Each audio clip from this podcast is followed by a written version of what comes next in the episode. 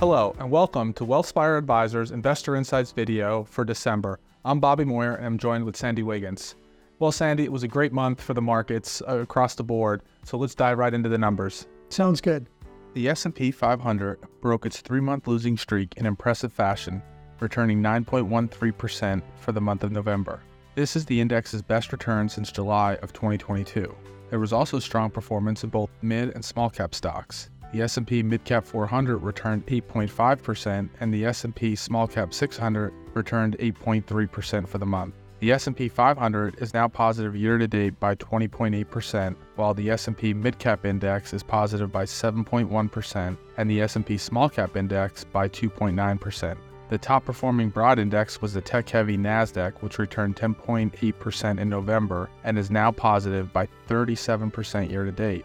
Staying in the US markets and looking at S&P sector performance, there were four sectors that returned more than 10% during the month of November. Technology led the way, returning 12.9%, followed by real estate 12.5%, financials 11%, and consumer discretionary also 11%. Only one sector was negative in November, which was energy, which was down 1%.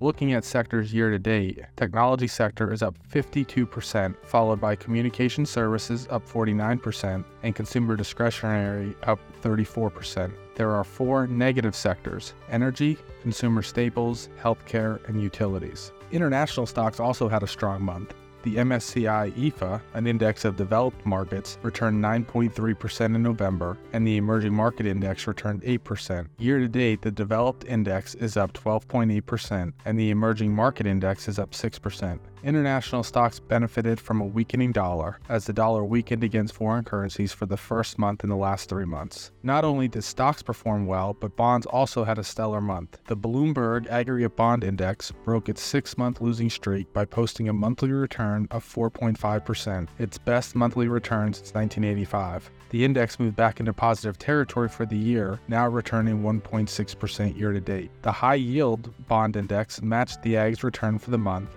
at 4.5%, but is up 9.4% year to date. Well, Bobby, November was a really strong month. Um, it was a bit, bit of a surprise with, with how interest rates moved significantly, and that really fueled the equity markets.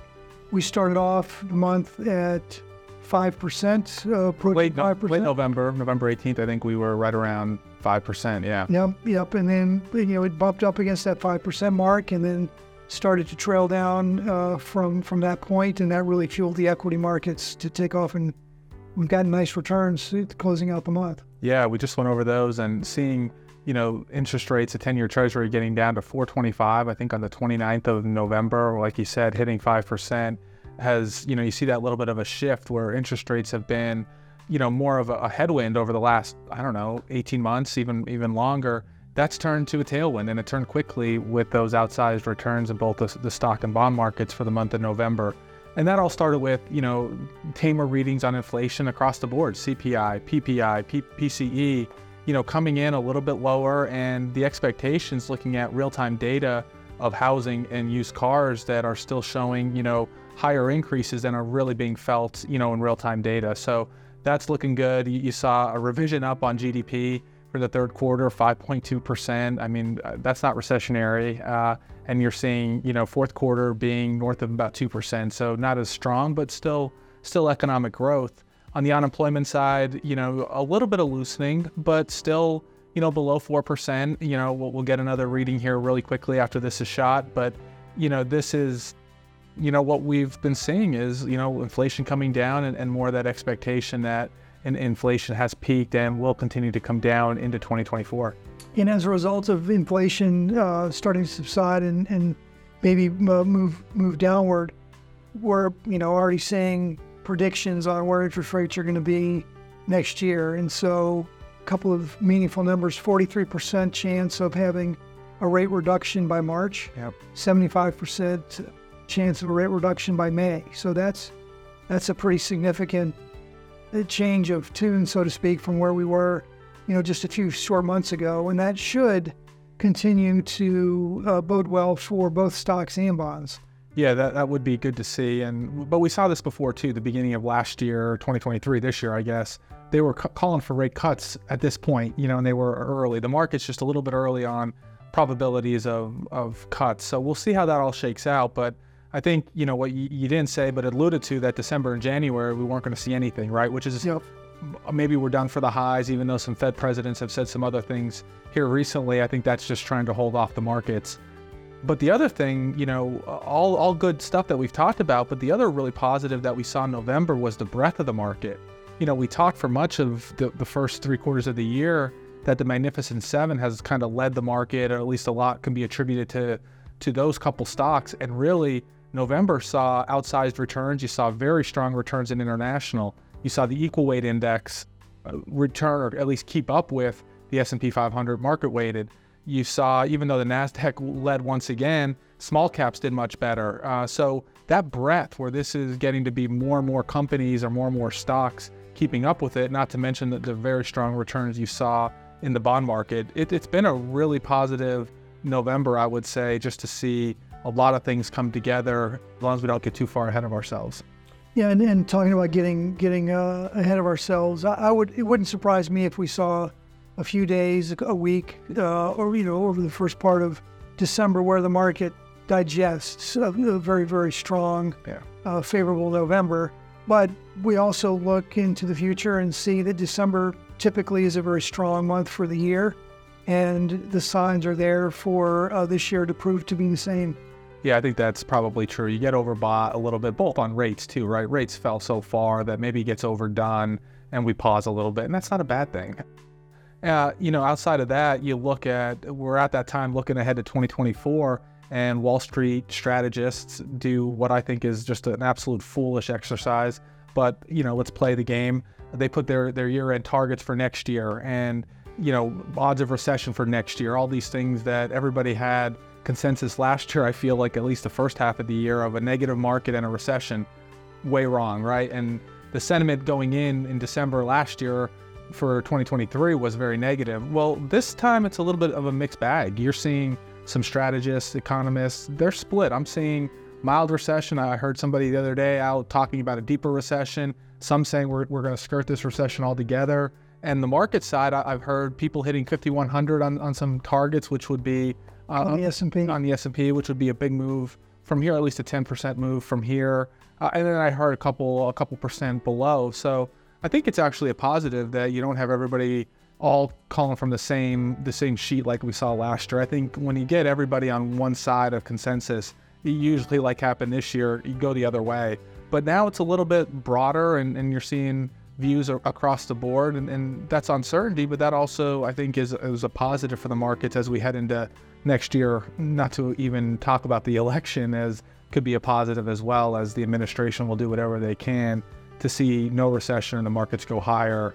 Uh, they don't want to see a negative on those two fronts heading into that election year.